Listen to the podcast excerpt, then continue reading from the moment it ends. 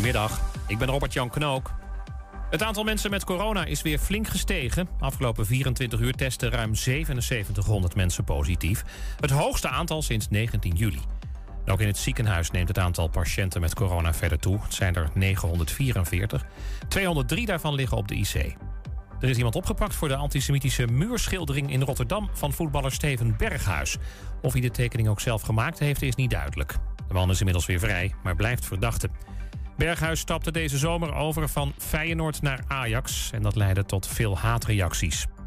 Multimiljonair en vakantieparkhouder Peter Gillis, bekend van het tv-programma Massa is Kassa, staat op een dodenlijst, zegt hij tegen het AD. Door wie die bedreigd wordt is niet duidelijk, maar het zou niks met het programma te maken hebben. Gillis kreeg het nieuws eind vorig jaar en wordt nu beveiligd. Op een vakantiepark in Biddinghuizen zijn twee ambulancemedewerkers zwaar mishandeld. Ze kwamen vanwege een melding naar het park toe. En toen ze zeiden dat de patiënt niet naar het ziekenhuis hoefde, vielen omstanders hen aan. De twee zitten met fracturen en verwondingen thuis. Vier mensen zijn opgepakt. Het weer nog, veel zon, een stevige zuidenwind en temperaturen tussen de 15 en 18 graden. Vanavond en vannacht is het helder, minimumtemperaturen dan tussen de 7 en de 10 graden. En tot zover het ANP-nieuws. Waar kan ik een APK laten uitvoeren en meteen een onderhoudsbeurs van mijn auto laten doen? Ik ga altijd naar eh, de Gebroeders van der Mei uit Enschede. Vakmanschap, passie en echte service zijn kernwaarden van Gebroeders van der Mei. Of het nu gaat om eh, APK-keuringen, reparaties, bandenopslag, totaalonderhoud, deuken verwijderen of een nieuwe trekhaak, zij regelen het voor je. Gebroeders van der Mei vind je aan de Lonnekerbrugstraat 80 in Enschede.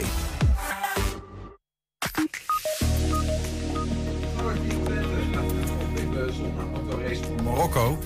Bij ons zie je hoe dat ging. Het is uh, Girls Day. Niet in de bios, maar op het ROC. Cultuurcoach Jacinta Blom die steekt de thermometer in de Enschedeze Week van de Amateurkunst tot nu toe.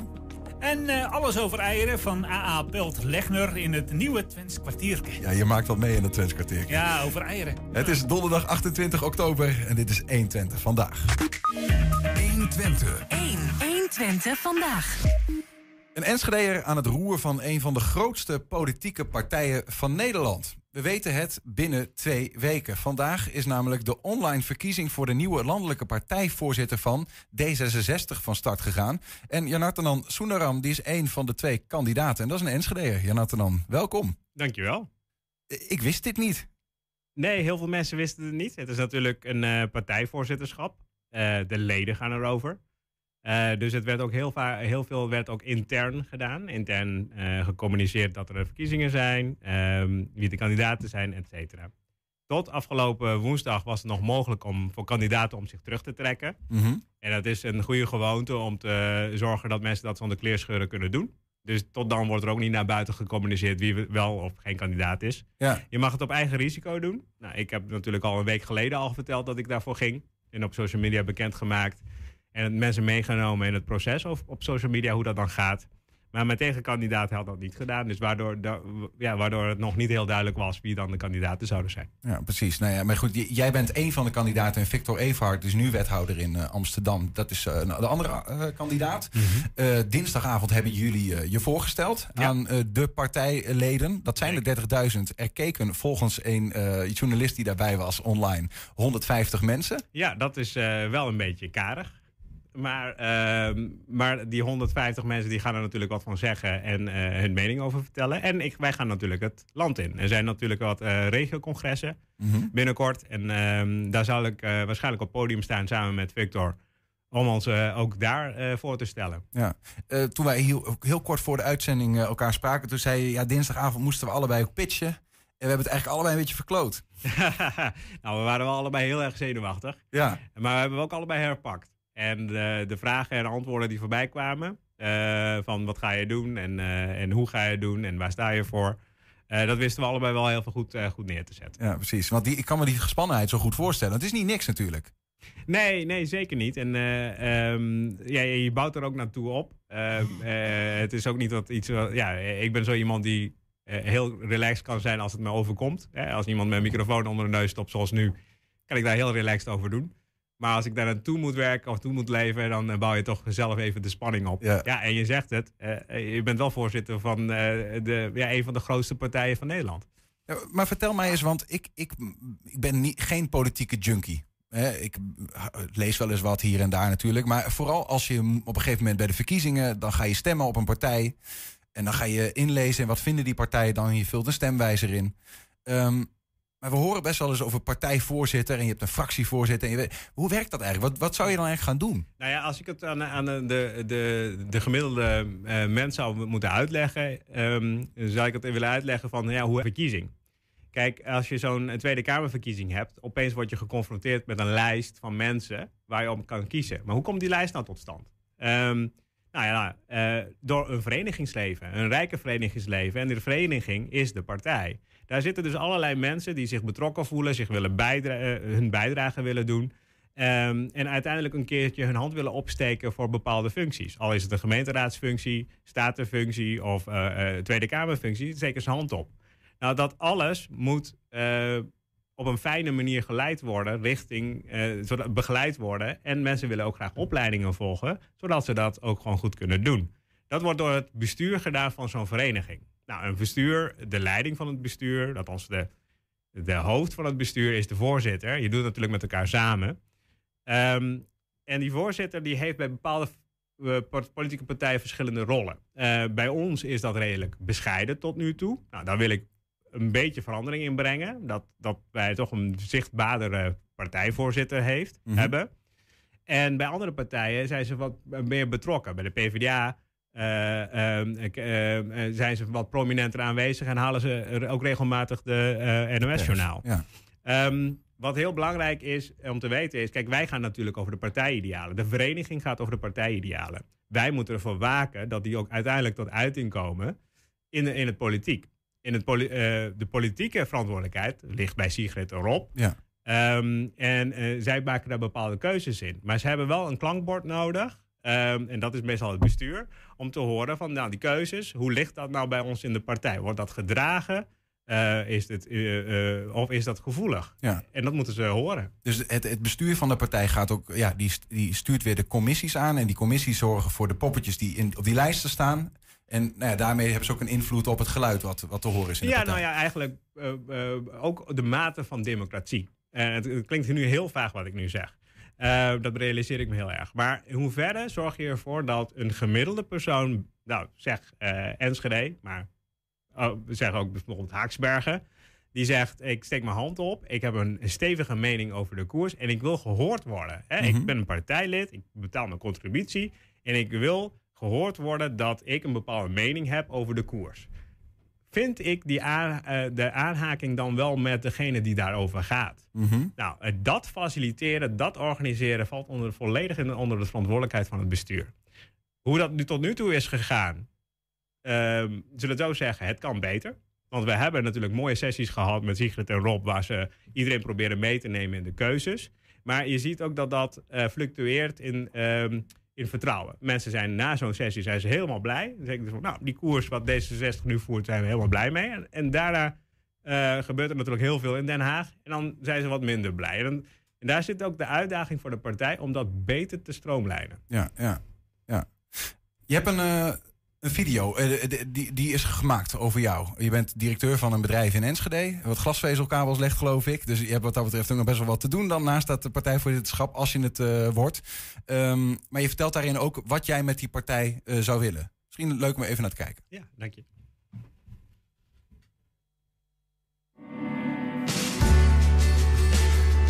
Terwijl Sigrid en Rob samen met onze Tweede Kamerfractie zich inzetten voor een zo progressief mogelijke regering, koesteren we onze hardgegroeide vereniging van ruim 30.000 leden. Binnen zo'n grote club is het de kunst om elk lid zichzelf welkom te laten voelen. Want sommigen kunnen zich verloren voelen of ervaren dat ze niet de ruimte krijgen. Ik weet hoe dat voelt. Als jonge vluchteling heb ik mijn weg leren vinden in onze ingewikkelde samenleving. Met onzichtbare conventies, muren en netwerken. Nederlands leren was niet zo'n probleem. Dezelfde kansen krijgen wel. Mijn ouders hebben mij geleerd zelf mogelijkheden te creëren en te pakken. En dat is wat ik nu, na mijn opleiding aan de Universiteit Twente, ook elke dag als ondernemer doe. Als vader van een jong gezin probeer ik op mijn beurt mijn kinderen een goede basis te geven. Waarbinnen ze in onze samenleving ruimte krijgen om zichzelf te zijn, kansen te krijgen en zich te ontwikkelen. Dat is ook waar ik me als voorzitter van het D66 Diversiteitsnetwerk voor heb ingezet. En nu wil ik dat graag doen als jullie voorzitter. Ik ben een optimist die gelooft in de kracht van onze idealen. Ik zet mij in voor een sterke, inclusieve en veilige vereniging voor iedereen. Open, transparant en uitnodigend. Met het beste opleidingsprogramma en korte lijnen met afdelingen. Groot en klein. Groei van de vereniging is belangrijk. Ruimte voor onze leden vind ik belangrijker.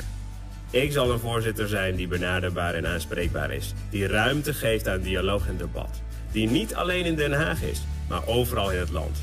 En die elke dag aan de slag gaat om het beste uit D66 te halen. Ik ben Jonathan Soeneram, 40 jaar. Ik wil graag jouw voorzitter zijn. Ja, mooie video. Ik ben ook benieuwd, Jonathan, uh, in hoeverre je het, uh, hoe, hoe je het eigenlijk vindt gaan met de democratie in D66. Maar misschien daarover straks nog wat meer. Even over die video die is gemaakt. Die staat op een website die heet stemopjan.nl. Ook een mooie. Die heb je zelf uh, tot ontwikkeling gebracht. Ja, correct. Uh, en dat kopje koffie wat we aan het einde zien, wat je daar uh, drinkt, die drink je uh, heel veel nu om stemmen te charten. Je maakt er wel echt werk van. Zeker. En de kopje koffie is ook de stijl.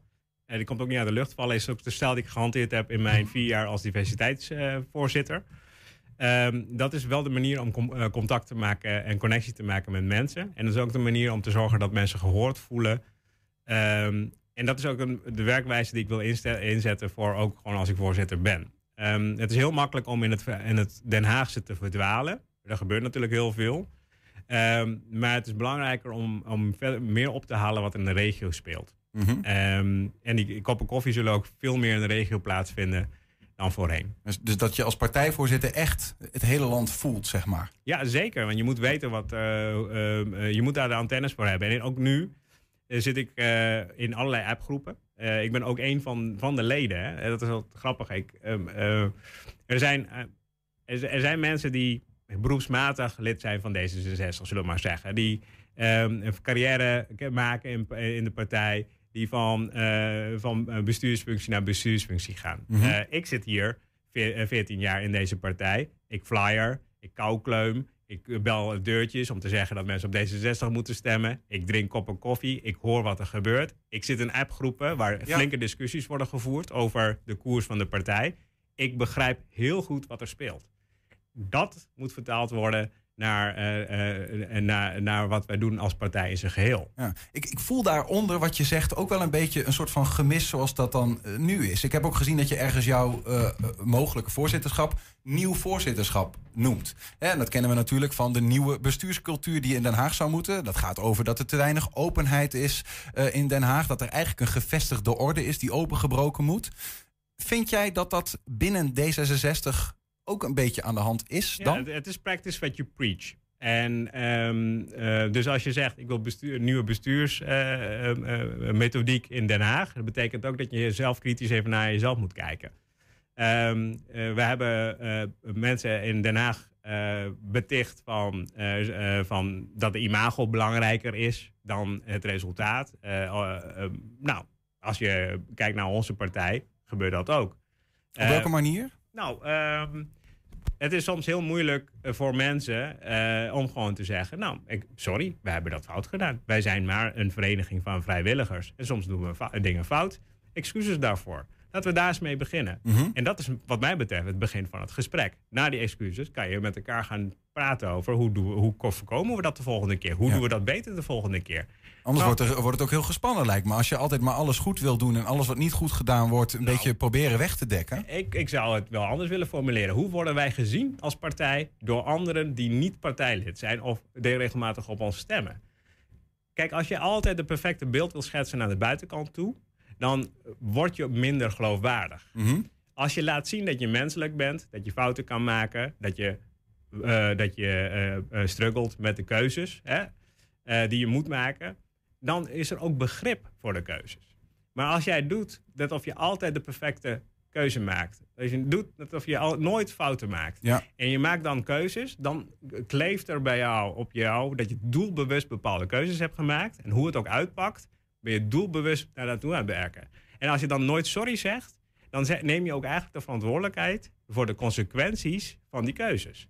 En daarmee denken mensen misschien, en dat hoor ik wel eens van, van rechts en van links, dat wij dan doelbewust bepaalde dingen eh, eh, zo gedaan hebben dat mensen in de mangel zijn gekomen. Maar dat is natuurlijk nooit de bedoeling. Wij doen het allemaal. Hè, het maakt niet uit welke politieke partij je zit.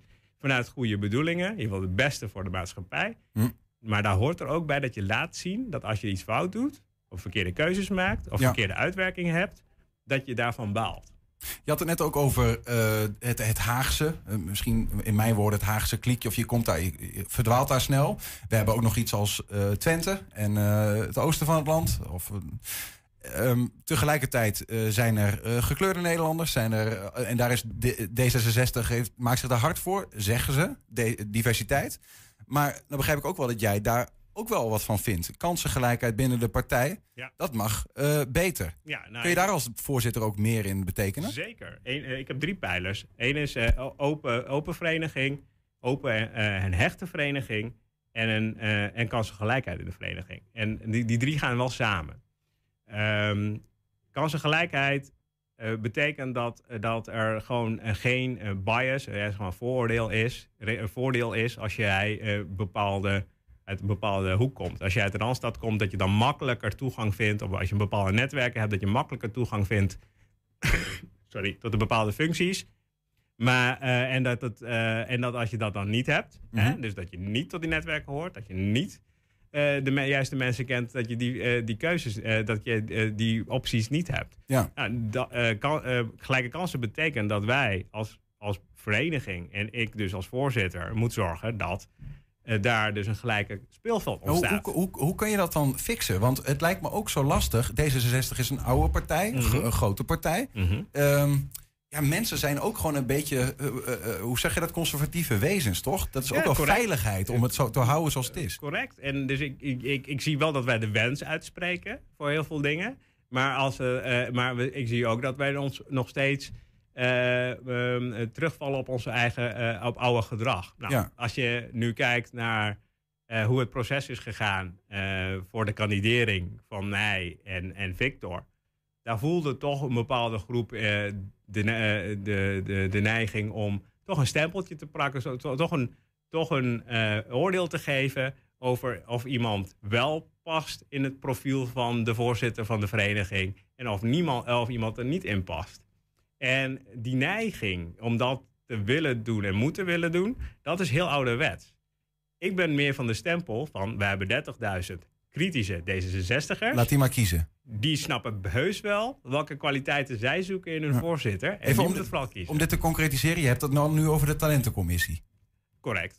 De, D66 heeft een talentencommissie en die hebben eigenlijk een aanbeveling gedaan aan de leden die mogen stemmen. Ja. Hè, We hebben Victor en we hebben Jan Artenan. Ja. En wij vinden dit van deze personen. En Ja. misschien moet u dit of dit stemmen. En kort door de bocht gezegd hebben zij gezegd... Jan Artenan Soendaram is in mindere mate... ehm, moet ik het even goed zeggen?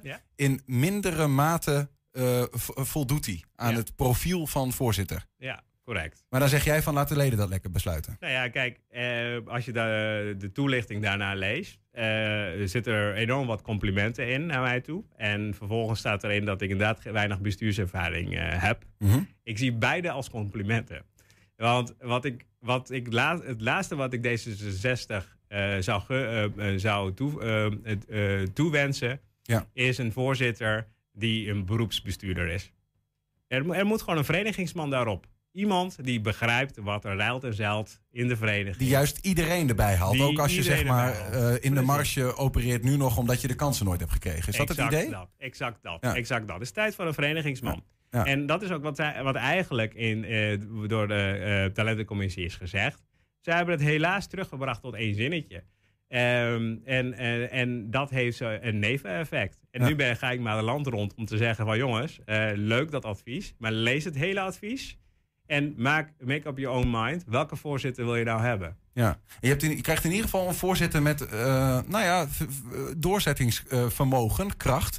Even een klein lijstje heb ik gemaakt van dingen die jij hebt eh, nou ja, gedaan. 2018, wel op de lijst van de gemeenteraad. Niet genoeg stemmen om in de raad te komen. 2019, Enschede ging dat over. 2019, nummer 2 Provinciale Staten. Net niet genoeg stemmen, want twee vrouwen kregen meer voorkeurstemmen. 2020, landelijke kieslijst. eh, weinig kleur in de top, terwijl jij voorzitter van de diversiteitscommissie bent. En dus ja, daar je hart voor maakte. Ehm, ja, je, je probeert het nu gewoon in 2022 gewoon nog een keer. gooi naar het voorzitterschap. Je, hebt- je hebt wel een olifantenhuid dan. Je je incasseert heel veel, maar tegelijkertijd ben je ook effectief. Ehm, kijk, het gaat mij dus niet om de functie. Als je nou op de laatste stap kijkt, eh, de Tweede Kamerlijst. eh, ik heb me direct teruggetrokken, eh, omdat ik daarin een missie zag voor, voor, voor, voor, vanuit de diversiteitsbeweging. Ik moest daar iets vrij uit kunnen zeggen. Dat kan je niet doen als je op die lijst staat.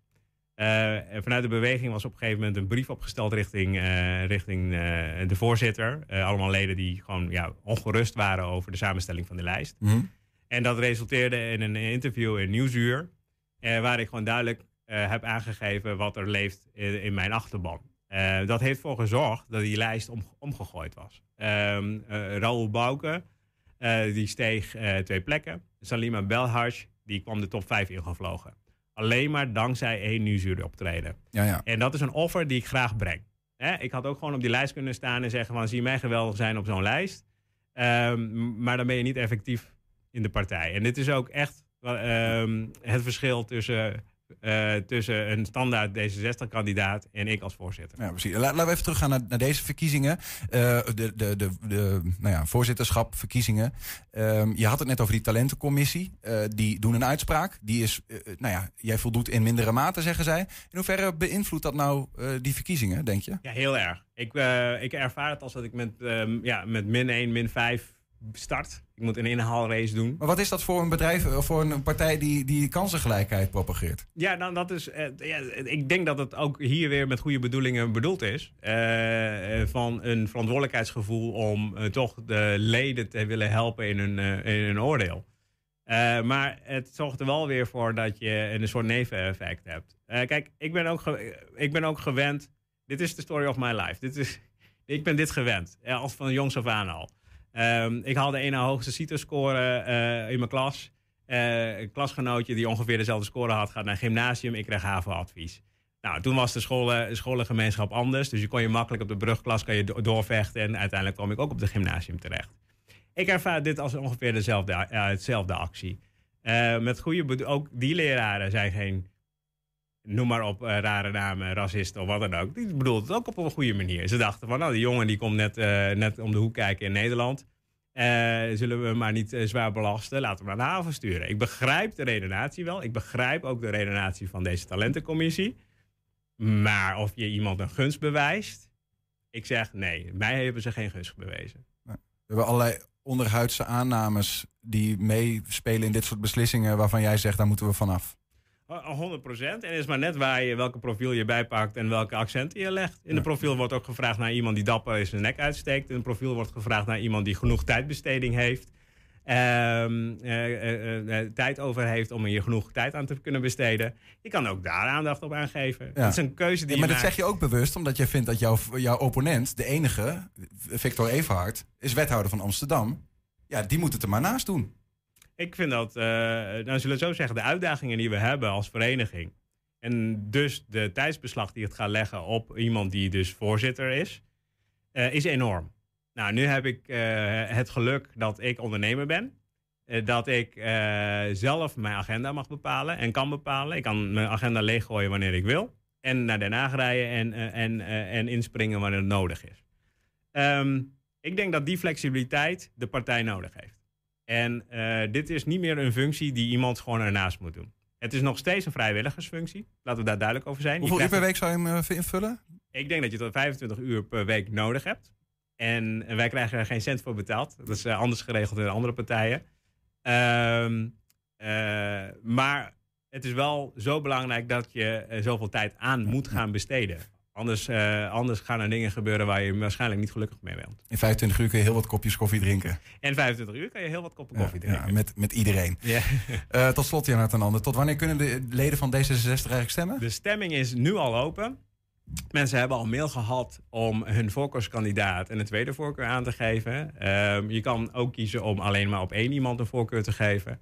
Eh, de stemmen is begonnen tot 10 november. Ehm, en na 10 november gaan we horen wat de score is. Dan weten we het. Dan weten we het. 10 november of 11 november of zo. 11 november, 12 november is maar net wanneer de verkiezingscommissie klaar is met het tellen van de stemmen. En eh 13 november wordt de nieuwe voorzitter beëdigd op het congres. Spannend, man. gaan het meemaken. We gaan het meemaken. Hey, dankjewel. Heel veel succes. Dankjewel. Jonathan Hans Sunderam was dat. Zometeen, het is Girls Day. Niet in het bios, maar op het ROC. Ja, en heb je ons al gevonden op Spotify en de andere podcastplatforms. Je vindt daar eh, alle hele uitzendingen van 120 vandaag. En ook elke dag wordt daar één item uitgelicht. 120. 1. 120 vandaag. De hele week volgen we de verrichtingen van het Solar Team Twente... die met hun zonneauto Red Horizon meedoet aan de Solar, eh, Solar Challenge in Marokko. En het Twentse studententeam is een eh, nieuwe koploper. Gisteren vertelden we al dat ze de derde etappe van het Belgische Agoria hadden gehaald... die tot toen toe eh, voorop reed. Maar Solar Team Twente wist ook de achterstand van 12 minuten in te halen... en een voorsprong op te bouwen van maar liefst 36 minuten. Stijn Laus, je hebt net eh, een hele stint in onze auto gereden. Eh, hoe, hoe vond je het gaan? Ja, het was een wat eh, kortere stint dan normaal. We hadden de coureurs was vrij laat ingepland. Dat is, eh, vonden we handig. Ehm, en we met hoge snelheid door kunnen rijden. Dus eh, ging eigenlijk top. Wat lekker, lekker stukje.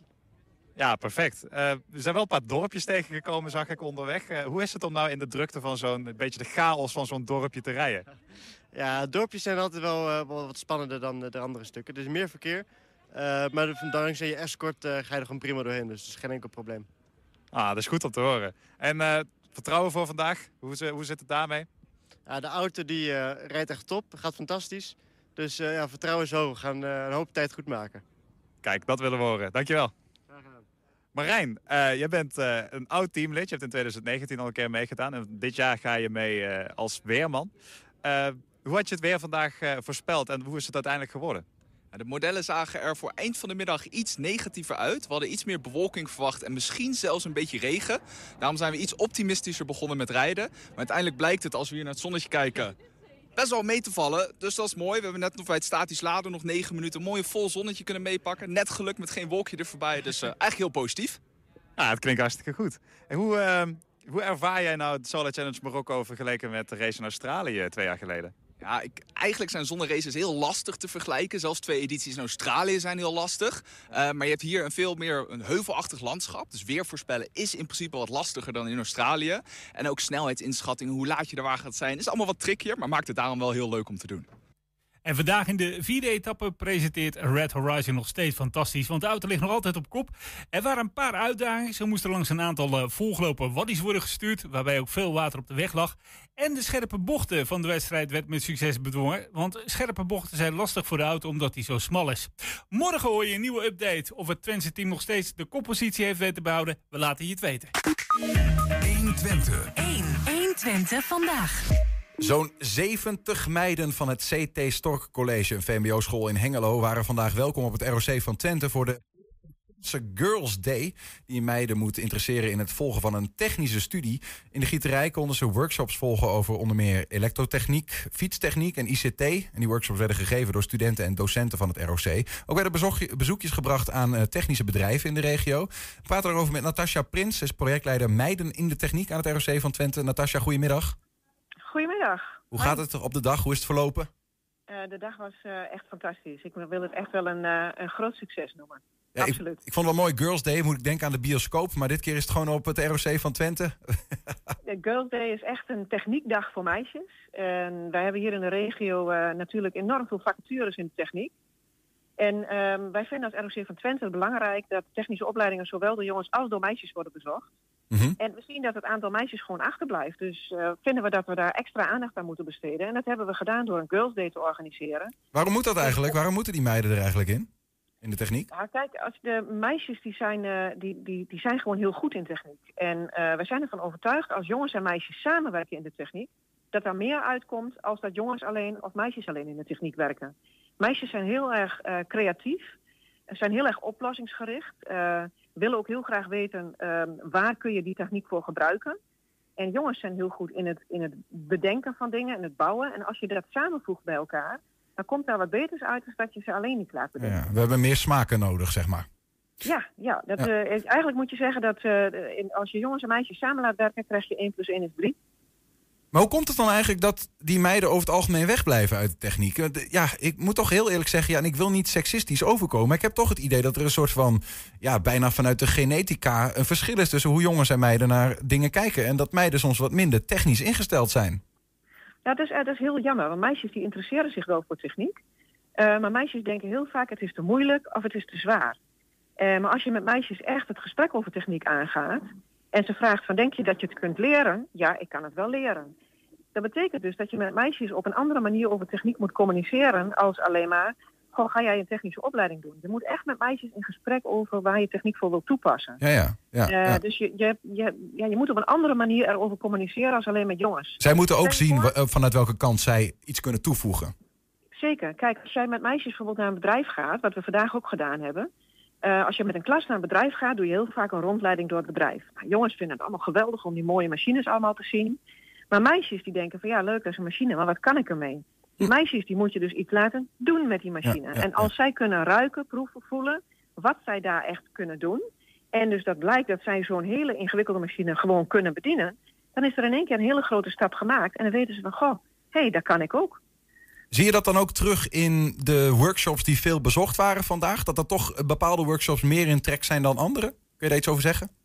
Eh, nou, wij hebben die meisjes ingedeeld op workshops. En dat betekent dus, wij hebben van tevoren met hun eh, gekeken naar wat voor wereld van techniek vind jij nou eigenlijk interessant. En op basis daarvan hebben ze ingedeeld op workshops. En eh, die workshops werden gegeven door meisjes die technische opleidingen doen bij ons. Samen met docenten of soms deden ze het zelfs alleen. Kun je een voorbeeld geven van, van workshops? Bijvoorbeeld de ICT software workshops, die werd gegeven door meisjes die ICT doen. En de workshop creatieve technologie, waar, eh, waar de meiden ook met een 3D-printer eh, hun eigen naam konden uitprinten, als sleutelhanger bijvoorbeeld. Daar, eh, daar werden de workshops ook volledig gegeven door studenten die de opleiding creatieve technologie doen. Ja, ja. En jij zei net al, van, jullie hebben ook naast dat je workshops daar hebt gegeven, slash dat die zijn bezocht door die meiden, zijn ze ook naar bedrijven geweest. Wat voor bedrijf moet ik aan denken? Daar zijn, er zijn ICT-bedrijven bij geweest, maar bijvoorbeeld ook een bedrijf als eh, Kaams, kaasboerderij Kaams. Want je denkt daar misschien niet gelijk aan, maar daar staan ook koeien. En die koeien die gaan naar een melkrobot toe. En door die mooie halsband die ze open hebben, op hem hebben, weet die robot precies, eh, deze koe moet ik nu melken en die krijgt zoveel gram brokjes. Terwijl bij een andere koe je misschien wel veel meer brokjes krijgt, of twee soorten brokjes. Daar zit allemaal eh, techniek achter die computergestuurd is. Ja, ja. Dat is allemaal techniek. Ook het maken van kaas, er komen allerlei machinerieën bij te kijken. Dus wij hebben ook gekeken van ja, we kunnen wel alleen maar harde techniek neerzetten. Maar wij willen meisjes ook die geïnteresseerd zijn in de wereld van voeding en groen. Die kunnen we beter naar een boer, naar boerderij Kaam sturen. Als we dat we die misschien sturen naar Enepak, waar we meisjes naartoe gestuurd hebben. Die heel erg geïnteresseerd zijn eh, meer in machinetechniek en in hydrauliek en pneumatiek. Ja, dus en- zo op die manier hebben we geprobeerd daar rekening mee te houden. Daar, daarin zit ook wel weer een beetje dat toepassingsvraagstuk waar je het net over had. Hè? Van wat kan ik er nou eigenlijk mee? Dat ze- dat, dat, dat voor mij de vraag een belangrijkere vraag is. Juist, juist. En dus daar hebben we ook eh, echt waar hun voorkeur lag qua wereld, wat, wat wij aangevoeld hebben naar aanleiding van die testen, hebben wij meisjes ook echt gekoppeld bij een bedrijf waar wij denken, nou daar zou jij het wel eens leuk kunnen vinden. Is- En dat zal natuurlijk niet overal 100% passen hoor, maar... eh, Nou, je doet toch een ja, poging? Dat is toch Ja, goed? zeker. Ja, ja, precies. Hey, we- hebben hele mooie reacties gekregen, dus daar zijn we blij mee. van, die, van die meiden zelf? Ja, van de meisjes zelf. Wat zeggen ze dan bijvoorbeeld? Eh, nou, meisjes die zeggen van, goh, ik had dit niet gedacht. En eh, misschien ga ik toch wel iets doen met de techniek. Of eh, wij mochten daar hele leuke dingen doen. En daar had ik nooit gedacht dat dit daarachter zat. En heb je het ook echt over de meisje-meisjes? Ook gewoon de meisje-meisjes. Oh ja. En, ja, als je hier ook zou kijken naar de meisjes die hier de technische opleidingen doen... en die de workshops hebben gegeven... dat zijn ook allemaal gewoon meisje-meisjes met gelakte nagels en make-up. Ja. Is dat ook Eh, belangrijk trouwens, dat ze een rolmodel hebben, die meiden? Dat ze zien van, eh, ja, gut, eh, als zij hier achter de machine kunnen staan, dan kan ik dat ook. Dat is een heel mooi punt dat je dat aanhaalt, en dat is zo. Want heel veel meisjes denken van, nou, dat, dat kan ik niet, want ik pas daar niet bij. Terwijl als zij nu zien dat het gewoon meisjes zijn zoals, eh, zoals zij zelf ook zijn... Mhm. dat ze veel sneller denken van, nou, wat jij kan, dat kan ik ook. En misschien kan ik het ook wel beter. En dat is leuk. Die uitdaging moet je ook een beetje erin krijgen. Nu waren er alleen meiden van het CT Stork College. Eh, Is het de bedoeling dat dat de komende jaren wordt uitgebreid naar alle zeg, VMBO-scholen in Hengelo? Eh, dat zou ik heel graag willen. Sterker nog, ik, we kennen natuurlijk sterk techniekonderwijs in de hele regio. Ehm, en ik zou heel graag willen dat ik de Girls Day kan gaan organiseren voor de hele regio. We moeten alleen heel goed uitzoeken. Moet je dat klein doen? Moet je dat groot doen? Eh, nou, dat is een zoektocht die we, die we gaan eh, doormaken de komende maanden. Ja. Ehm, want eh, ik wil eigenlijk in april 22 de volgende Girls Day doen. En dan met de eerste klassetjes van het VMBO. Kijk, vroeg beginnen. En, wat, en eh, tot slot dan, Natasja, wat is de oogst vandaag, denk je? 70 leerlingen die deze workshops hebben bezocht. Hoeveel gaan er nou de techniek in? Wat is jouw gevoel? Ehm, ja, dat durf ik niet te zeggen. Kijk, als ik, als ik nu kijk naar binnen ons ROC, dan is zo'n eh, kleine 13% meisjes die technische opleidingen kiezen. Dus eh, nou ja, laat ik zeggen van, ik hoop dat 20% van deze meisjes de techniek ingaan. Dan heb ik toch alweer een mooie groei te pakken. Precies, dat is eh, ongeveer de helft erbij. Dat zou mooi zijn. Ja, dat- dat zou toch mooi zijn? Ja, alle beetjes helpen. Natasja Prins, dank en succes met jouw missie. Prima, dankjewel. Dankjewel voor jullie aandacht voor dit onderwerp. Graag gedaan. Straks hier de eieren van A.A. Pelt Legner in een nieuw Twentse kwartiertje. 1 Twente. 1. 1 Twente vandaag. het blijft heerlijk, Henk. Ja, Eh, jouw Twents is echt... eh, Hey, ik ga op cursus, hè, maar ze is er niet. Dus, eh, ja. Eh, mosseljongen. ja. Dan de Week van de Amateurkunst is in volle gang in Enschede. Bij ons lieten de afgelopen dagen allerlei amateurkunstenaars van zich zien en horen. Maar ook op andere plekken in de stad wordt de amateurkunst op het schild geheven. Organisator en cultuurcoach Jacinta Blom, die kijkt daarnaar met een, Jacinta. Hele grote glimlach. En ze geeft de WAK 2021 tot nu toe op schaal van 1 tot 10 een. Nou, laten we gewoon voor een 10 gaan, joh. En dat doet ze omdat... Eh, omdat ik al heel veel mooie dingen heb gezien. En er nog veel meer moois komt. Nee, en ze is bij ons, maar dat hoorde je al. Jacinta, welkom. Ja, dankjewel. Eh, het, het is een 10, het kan dus niet beter dan dit? Natuurlijk kan het altijd beter. Maar je, als ik een cijfer moet geven, we zijn gewoon heel blij met wat er nu staat. Gewoon in deze tijden, in, waar nog zo best wel veel onzekerheid is, ehm, ben ik gewoon heel trots op wat we nu toch een hele korte tijd hebben neergezet. Ja? Wat, Ja. wat, wat, zijn er dingen die je opvallen? Wat valt op deze, deze week? Ehm, nou, we hebben dinsdagavond eh, eh, het muziekcentrum gekregen. En daar hebben zes groepen opgetreden. Nou, ik mocht daar de presentatie doen in de kleine zaal. En ik heb daar nou ja, echt alleen maar glimlachend zitten kijken naar die groepen. Ehm, ik zat net ook op de fiets hier naartoe te bedenken, ja, wat, wat maakt dat dan nou zo leuk? En ik denk dat dat de, de, de verbroedering was. En wat kunnen we deze tijd beter gebruiken dan een klein beetje verbroedering in, in alles wat er gebeurt? En die groepen die zaten daar om met elkaar naar elkaar te kijken, te- lachen, plezier te hebben. Zo blij dat ze weer op, het, op een podium konden staan. Ze zeiden eigenlijk alle drie, die drie groepen die in dat zaaltje optraden... "Ah, het is voor het eerst dat we weer op een podium staan. Wat fijn dat dit weer kan. En je voelde gewoon in die zaal dat, dat, dat er wat gebeurde. Dat het meer was dan alleen zo'n optreden. Ja, daar word ik heel gelukkig van. Eh, Dus amateurkunst verbroederd, zouden we kunnen zeggen. Ja. Zometeen eh, hebben we ook wat beelden. Volgens mij ook vanuit dat, eh, dat zaaltje waar je het over hebt. Daar zijn wat beelden van. Maar we hebben ook hier natuurlijk amateurkunstenaars gehad. En nog steeds, morgen ook nog. Vanmiddag weer. Dat gebeurde in ons programma vanaf kwart voor vijf. Maar ook vanaf half zes via onze website. Nou, we hebben even een compilatie gemaakt van wat er tot nu toe zo ongeveer voorbij is gekomen hier. Leuk.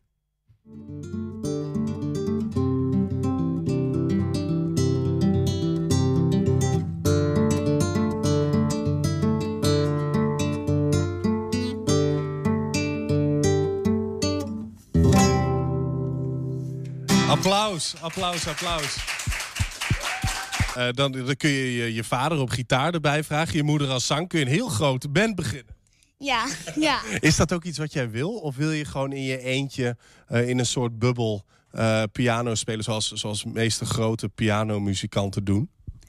Eigenlijk ben ik iets anders van plan. Maar als het niet lukt met mijn andere plan... dan wil ik best wel eh, zangeres worden met mijn heel goede band. Ja. En wat is, wat is dat plan? Mag ik dat weten? De plan is een boerderij beginnen. Een boerderij beginnen?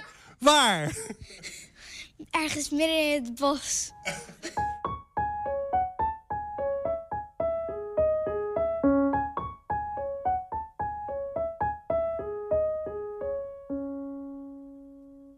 Mensen zingen eh, flamenco.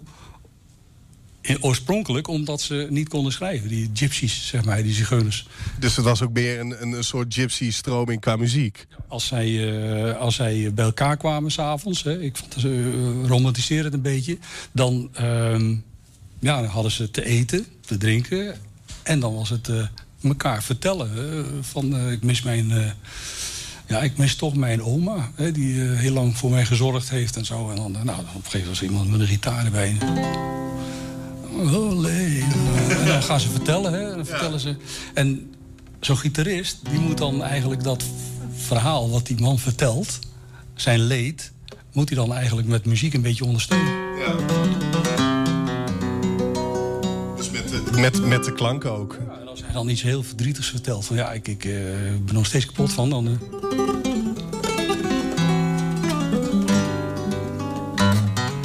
Maar zigeuners, die houden van niet te lang bij stilstaan. Dus als de zon weer opkomt, dan... eh,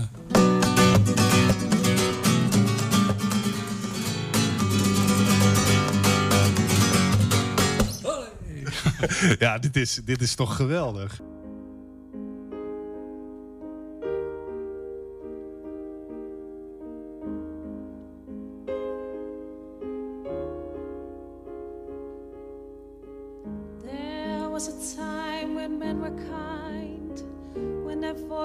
Soft and their words inviting.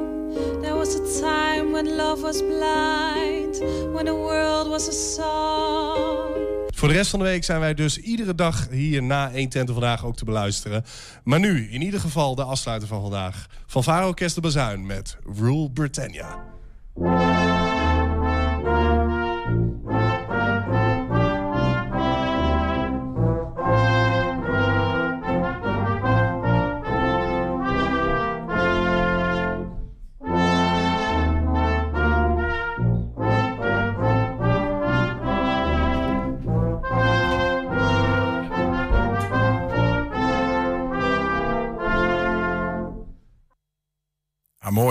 Dat, is, dat, is, dat liedje herken ik uit de kerk. Dat, eh, dat, en Bazuin is ook een christelijk uh, fanfare. Ze noemen dat Rule Britannia. Bij ons heet dat geloof ik... eh, nou ja, ik weet niet eens welke titel dat liedje heeft. Maar dat is dan een eh, ultiem christelijk nummer. Eh, maar er gebeurt toch veel meer trouwens. Hè? Want we zagen nu veel muziek. Ehm, en ook buiten onze studio eh, gebeurt er van alles. Even een, een paar foto's eh, van dingen. Om, om even gewoon een heel sn- snel overzichtje. Bijvoorbeeld een, een contactimprovisatie eh, eh, van Kabam bij Prismare. Dat is dan morgen om 8 uur. Wat is dat? Ehm, ja, improvisa improvisatiedans. Ehm, ik ben er zelf nooit bij geweest, dus ik kan het niet uit ervaring vertellen. Maar wat ik ervan weet is eh, dat zij bezig zijn met hun, met hun lijf en, en bewegen. En hoe je dan reageert ten opzichte van de ander. En hoe dat werkt met muziek daarbij.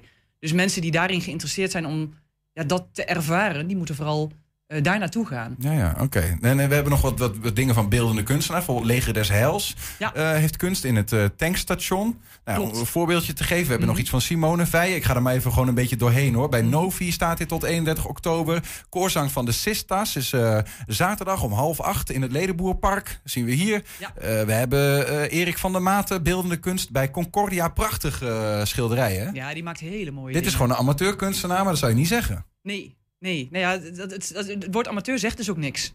Het zegt alleen dat iemand dat met passie en plezier doet. En niet of hij er. Dat hij nooit is doorgebroken misschien Nou ja, dat hij er dus niet van leeft. Maar dat zegt Ja. niks over het niveau. Nee. Nee. Kennen we amateurs die beter zijn dan de prof- professionals? Ja, daar doe ik geen uitspraken over. Nou, we hebben nog eh Domien bijvoorbeeld. Hè. Dus hebben we hier ook een keer gehad. Super talentvolle jongen. In Concordia staat hij aankomende maandag om half één met dichtkunst. Deze jongen. En volgens mij, als ik het goed zeg uit mijn hoofd, ook morgen hier in de studio. Met zijn bandje. Morgen is hij er ook nog. Ja. Ja. En ja, hij heeft dit jaar ook gewonnen bij de kunstbende. Eh, eh, de eerste prijs taal. Dus dat is heel tof dat hij dan ook nog hier eh, komt staan. Ja, precies ja. Ja. Eh, En, en nog even eentje uit te lichten. Toch heel leuk. Beeldende kunst van Estinea Ja. cliënten. Ja. In Prismare ook hè? Ja, dat is een dagbesteding voor hen. Maar een hele serieuze business natuurlijk voor hen. Om daar om dagelijks mee bezig te zijn. En om dat dan ook te exposeren. Ik mocht ook even bij de opening zijn. Dat was nog wel iets voor de wak. Maar daar zijn ze zo trots. Het is zo leuk om te zien dat zij daar hun familie en vrienden hebben uitgenodigd. En dan laten zien, ook, kijk, ik hang hier. En ja, ook daar, nou ja, ik gebruik het woordje eh, verbroedering toch nog maar een keer. Dan zie je hoe dat, hoe dat werkt. Hoe dat mensen bij elkaar komen rondom Ja, ja, ja. zo'n kunstvorm. En dan ja, elkaar weer ontmoeten. Die verbroedering gebruikte je net in het kader van iets wat in het muziekcentrum gebeurde. Nou, daar hebben we ook nog wat, wat beelden van op een rij gezet. Even een kleine compilatie van wat daar allemaal eh, te horen was.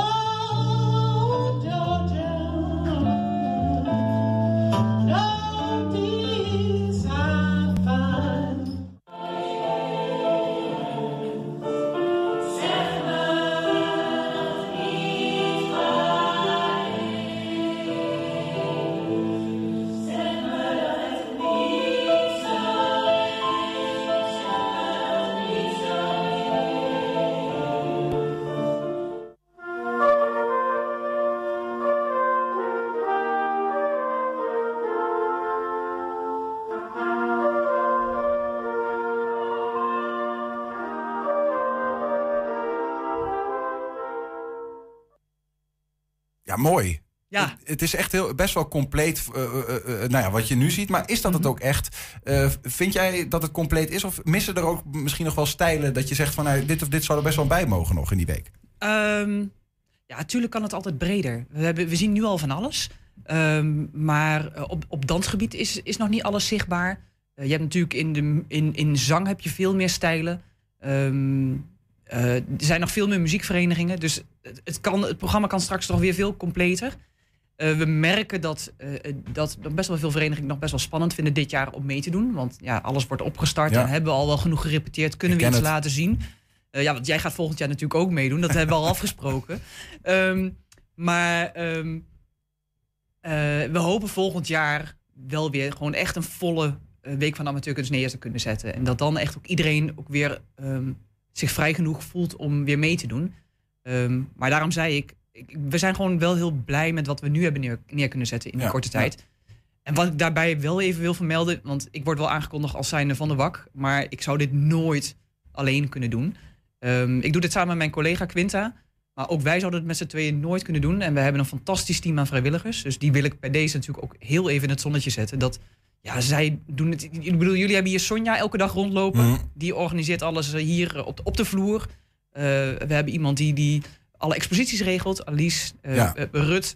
Al die vrijwilligers. eh, Fantastisch. dank. Ik wil Ja. graag dit, eh, deze, dit thermometergesprek zo midden in de week ongeveer afsluiten met een, eh, een gedicht wat vanochtend in de krant stond, in Ja. de regionale krant, eh, van de stadsdichter Dick Sluter. Ja. En ja, ik weet eigenlijk niet, kunnen we het goed genoeg lezen? Want ik dacht, we kunnen het misschien, dat is uiteindelijk ook een stukje kunst. En wij zijn natuurlijk met z'n drieën, Henk, eh, Jacinta en ik, een soort van amateurkunstenaars zoals we hier zitten. Ik dacht, misschien kunnen we het samen voordragen. Maar kunnen we het genoeg, goed genoeg lezen daarvoor, of niet? Moet ik me een beetje bij. Maar, ja, moet ik ook even een stukje draaien. Maar ik kan het wel lezen. Henk, Ja. als jij nou begint met de eerste strofe en dan pakt Jacinta hem daarna, doe ik het daarna en dan jij weer en dan Jacinta. Is goed. Ga jij luisteren of kijken? Weg van een schermpje, je verrijken. Om vuur uit water te slaan, afstand in ontmoetingen over te laten gaan. Loop dan in de wak even op. Met hen die exposeren, optreden, repeteren. Om het, om het in je lurven je donder te voelen. Samen passie te laten woelen. Of om nieuwsgierig te ervaren waar zij zich door laten behagen. Muziek, dans, kunst en wat al niet. Enschede, kom kijken. Luister en geniet.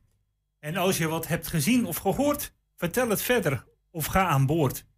Om een eigen leven wat kunst te geven, er valt meer dan vliegwerk te beleven. Of bezig te zijn met tijdwoeker. Wakker mee als deelnemer, bezoeker. Om vuur uit water te slaan. Afstand in ontmoeting over te laten gaan. Ah, toch mooi. En Ja. als je dat nou eh, aanspreekt en je wil inderdaad nog iets bekijken, wakenschede.nl. Ga even kijken en Ja. eh, maak het mee. Jacinta, dankjewel voor eh, dit gesprek en eh, succes en veel plezier nog ook de komende dagen. Dankjewel. Heb je een tip voor onze redactie? Geef hem door, ook als je geen amateurkunstenaar bent. Maar je hebt gewoon nieuws voor ons. Mail het naar info.120.nl. Thanks, staat er ook nog achter. 120. 1. 120 vandaag. Ja, dan gaan we naar een bijzonder moment. Eh, terwijl we Jacinta uitzwaaien, gaan we onze eh, juf Twents binnenhalen. En dat is ditmaal een invaljuf. En eh, ja, ik heb... Is net zo streng? Ja, nou ja, ik hoorde er laatst al een beetje Twents kuien op de redactie. Toen Veel strenger, Henk. Ik zeg, waar is dit aan? Ik kan ook Twents. Ja, dat moet je eens weten, zegt ze. Want ik praat veel meer Twents nog thuis dan Ik je schrik angst van hoe je Twents praat. Ja, Maar goed. Nou, ik, ik doe mijn best wel in invaljuf. Want Marley is hier om het ja. met ons te doen.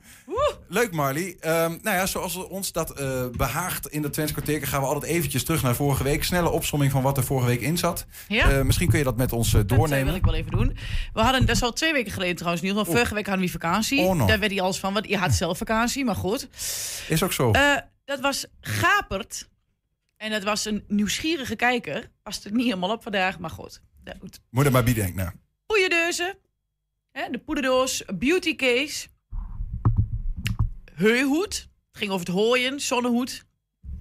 En als laatste het woord van de week was takdraad. En dat is prikkeldraad. Takdraad. Vind ik een Takdraad. mooie. Ja. Tak. Ik wil wel even zeggen, we gaan zo naar het in depot. Adrie mag dan misschien zeker Berling, maar hij heeft wel een quiz gemaakt. Dus wie gaat zo wel een quiz spelen? Oh nou, dus je hebt hier weer een quiz voor quiz ons. ja. Eh, Adrie hebt het voorbereid. Jij zal het voor ons brengen. Adrie heeft alles voorbereid. Met, eh, met allemaal Twentse woorden. En dan moeten wij weer bedenken wat dat dan betekent allemaal. Maar dat is allemaal gekoppeld aan een videootje. Ja. Nou, Ernst is weer op pad west. En die heeft deze keer de eieren van AA Pelt Legne En bezocht. vervuld. Komt ie aan. We beginnen even met stilte hoor. Sst.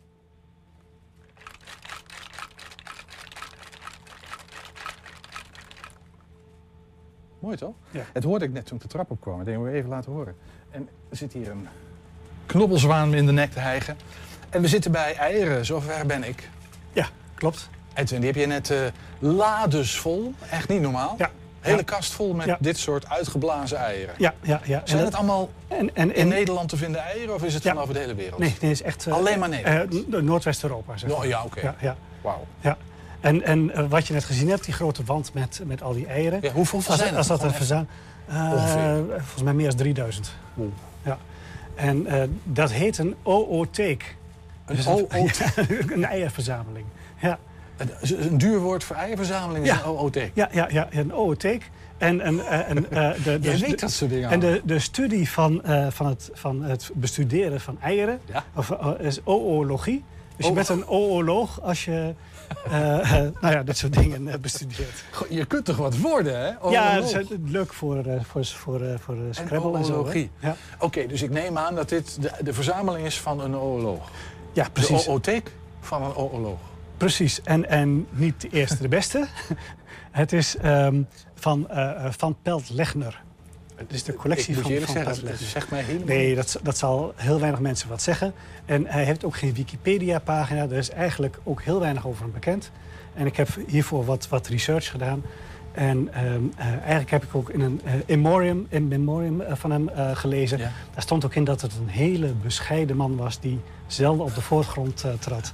En nou ja, dan krijg je ook geen Wikipedia-pagina. En Van Pelt Legner, eh, die heeft het allereerste... en ook meteen een heel goed standaardwerk gemaakt... voor het beschrijven van eieren. Ah, En dat, wat nog steeds gebruikt wordt en waar nog steeds van gezegd wordt van dat is perfect. En hij heeft dus eh, alle eh, eh, eieren heeft hij, gefotografeerd in kleurenfotografie. 1910 hè, die boeken liggen hier. Ik geef hem even van jou en dan Ja. kan jij mij Ja. laten zien Ja, ja. wat je zou willen laten zien. Maar dit is dus een. dit is dan eh, een gefotografeerde ootheek. Ik vind het een mooi woord. Ja, ja. Hij heeft dus de, eh, De eh, Bijbel van de- de oorlogen. Precies, met, met een beschrijving. Hè? Dus hier zijn de foto's, hoe zien ze eruit? En dit zijn echt foto's, joh. Ja, echt 1910 hè? Ja, precies. Kleurenfoto's.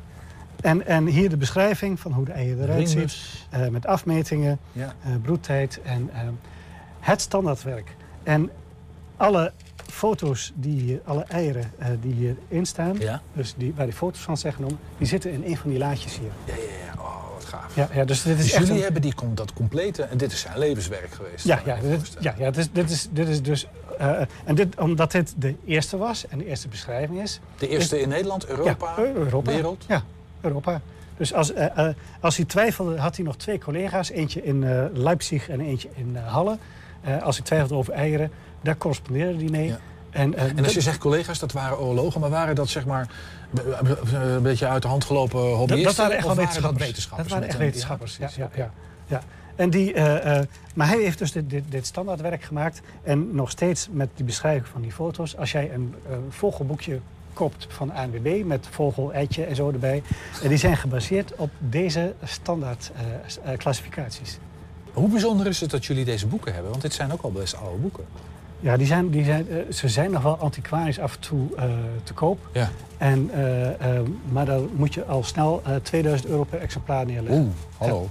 Ik heb nog wel een leuke anekdote over hoe fanatiek mensen eieren kunnen verzamelen. Ja? Er was in, in, in, in Engeland was een, een, een verzamelaar en die zag een... Wil je alsjeblieft oorlog zeggen? een, een, een ooloog. en die zag een heel zeldzame vogel. En hij wist, bijna niemand heeft een ei van die vogel. En hij had die vogel in de gaten gehouden. En hij, eh, hij dacht van, eh, daar ligt nu een ei in. Ik klim die boom in. Dus, eh, maar niet helemaal goed nagedacht van tevoren. Dus hij klom die boom in. Er lag inderdaad eitjes in, in het nest. Ja. Hij dacht, oh, ik heb beide handen nodig om weer naar beneden te komen. Waar laat ik dat ei? Ik dacht, ik stop hem in mijn mond. Dus hij, met dat ei in zijn mond, klimt weer naar beneden. Alleen, wat is nou het probleem? Hij kreeg het ei niet meer uit zijn mond. Nee. en hij heeft dus eh, zijn tanden uit zijn mond laten trekken... Nee, doe normaal. om dat ei heel uit zijn mond te laten krijgen. En dat is gelukt? Ja. Edwin, dat is, dat is een bizar verhaal. Ja, ja, ja. ja dus, Had hij dus, of een heel klein mondje, maar het was toch een forse vogel waarschijnlijk. Eh, er staat niet bij welke vogel het was. Alleen dat het een zeer zeldzame vogel was. En dat hij dus zo graag het ei wilde hebben dat hij zijn tanden daarvoor over had. Ja, ik, je moet ook wat over hebben voor de wetenschap, laten we eerlijk zijn. Ja. Nog één keer die naam van die meneer. Van Pelt Legner. Van Pelt Legner. Ik vind het knap dat je dat onthoudt. Prachtig.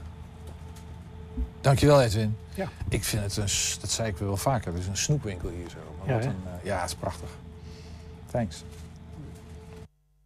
Nou, hij heeft toch niet vult. Ernst niet. Nee, hij heeft zich ingeholpen. Ja, ik ken ook mensen die zeg maar met eh, Pasen dan heel veel eieren eten. Zijn dat dan ook eh o-otariërs, dacht ik? Ja, dat... eh, Vast wel ik, vind, Nou, het, we- ik vind het wel, ik vind het wel mooi. We gaan weer naar de quiz toe. Ik ga weer proberen een beetje Twents te kuien. En we hebben drie Twentse woorden. En daar telkens zit daar drie Nederlandse betekenissen worden er gegeven. Ja. En één van de drie is er goed. Met dank aan ons Adrie heeft toch een quiz gemaakt. Het, is, het eerste woord is voel. Is dat A. Sorteren. Eh, en dan bedoel ik van eh ei aan de eind vult. Hè? Dat heeft dus net niet gedaan. Maar je kunt aan de eind vullen. Dus sorteren, eraan voelen. Eh, bedorven. Een bedorven ei kun je ook zeggen is een voel-ei of smerig, gemeen. Of is het C. kwetsbaar. En dan natuurlijk net zo kwetsbaar als het schaaltje van een ei. Ja, ja, ja, ja. Eh, Ik, mijn gevoel eh, zegt... Voel, ja. eh, gevoel zegt eh, eh, bedorven. Maar ik heb daar eigenlijk geen, goed, eh, eh, geen goede verklaring voor. Maar dat is gewoon dat het in mijn intuïtie Ja, zegt dat. Als je voelt, ik, ik ga even heel simpel denken, ik ga niet op zijn Twents denken, maar Mhm. ik denk voel. eh, Je kan aan een ei voelen of die bedorven is, ja of nee, hè? Oh ja? Ja. Ik wist alleen dat je hem in een bakje water moet gooien. Dan kun je het Nee, zien. je kan het ook voelen. Oh. Dus jij heel jouw goed voelen. Maar dan ga ik, ik, ik denk dat je het, wel- dat voelen, daar ga ik, ga ik mee met bedorven. Maar dan moet je heel goed voelen en dan voel je Ja, het. Wat, wat bedoel je nou? Ja, nee, als je bedorven eieren hebt, dan kan je voelen. Als je, als je Jomanda bent of zo, of wat? Zoiets.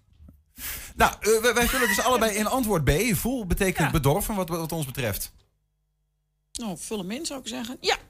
Oh! Hartstikke goed, jongens. Hey, Eerste punt is binnen. Dat is goed, Henk. Op naar woord 2. Mooi dan. Ik begin het Ja. door te krijgen. Het tweede woord. Toxe. Is dat een broedhen? Dat is de kip ja, die de eieren hè, uitbroedt. Of die jonge kuikentjes heeft. Is het de roep van een kip? Dus ja, tok, tok, tok, letterlijk, hè, den, den tokt. Of is het eiertik? Daar ken je misschien wel van vreugde. Ei, het spelletje eiertik. In Twents heet dat tik-ei, namelijk. Dat spelletje.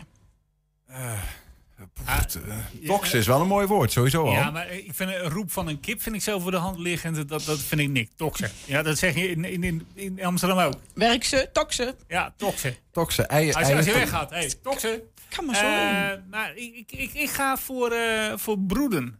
Ik, vind- ik weet niet waarom. Daar staat broedhen. Broedhen, nou goed. Broedhen. Broedhen. Toksen, broedhen. Nou, dan ga ik voor Dat is eieren. een keer een hele andere quiz. Ga ik voor, ga ik voor eiertokken. Doen we het zo? Ja. Ja.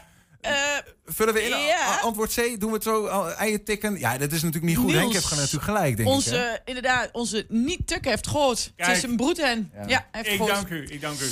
Ook al spreek ik het verkeerd uit, maar het is wel een broedhen. Jij zei broedhen, maar dat is Ja. Broedhen. Nou, eh, Ja. Ik heb gehoord dat wie krap aan de tiet zit. Dus wie gaat naar de derde...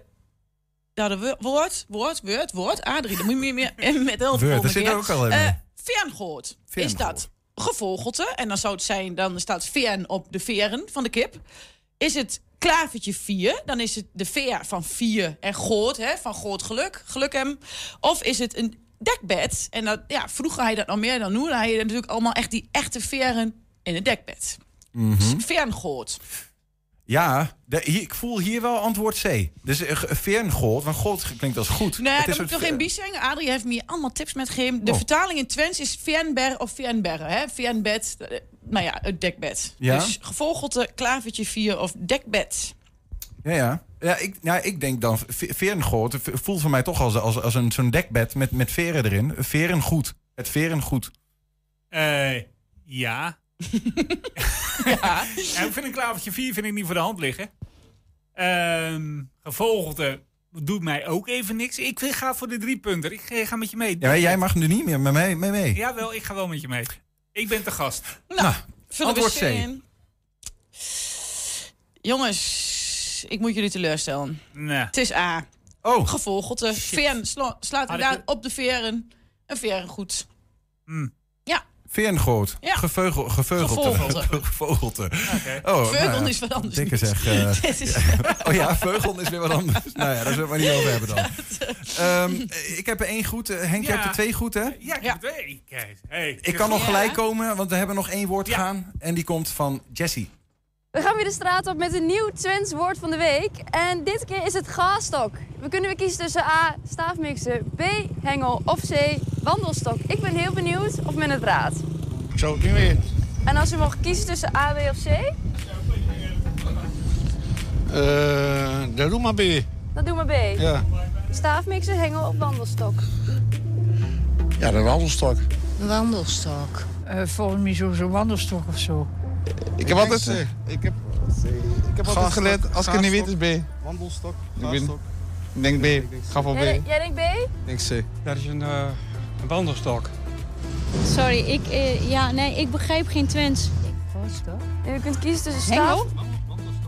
Wandelstok? Stok, staafmixer, stok, hengel. Goh, ik heb geen flauw idee. Wat denkt u dat het betekent? Een wandelstok. Een wandelstok. Gaastok. Wat denk je wat het betekent? Wandelstok. En waarom? Ga en stok. Doe maar B. Doe maar B. Gok? Ja, een gokje. Ik vind hem echt niet op geen van beide lijken en ook niet op de derde optie. Ja, wandelstok. Het logisch verstand denk ik C. Oké, en wat zeg jij? Ja, ik weet niet. Dus je mag kiezen, A, B of C? C. C. Pure gok? Nee, eh, dat is ook stok niet stookstok, dus ik denk daarom. Dat weet ik niet. Als je mag kiezen, A, B of C? Waar, waar ik uit moet kiezen? Ja? Uit deze drie? Ja, A. je- A? Ja. Staafmixer? Ja. Gaastok. Wat betekent dat volgens u? Als je mag kiezen tussen staafmixer, hengel of wandelstok? Doe een wandelstok. En waarom? Ja, makkelijk. Staafmixer hem wel. Een hengel, ik vis niet. Nou, we zien hier eh, iemand die aan het vissen is. En toevallig hebben we hier een keuze. B, hengel. Ik ben ook heel benieuwd of hij daarvoor gaat kiezen of niet. We gaan het hem even vragen. Hengel?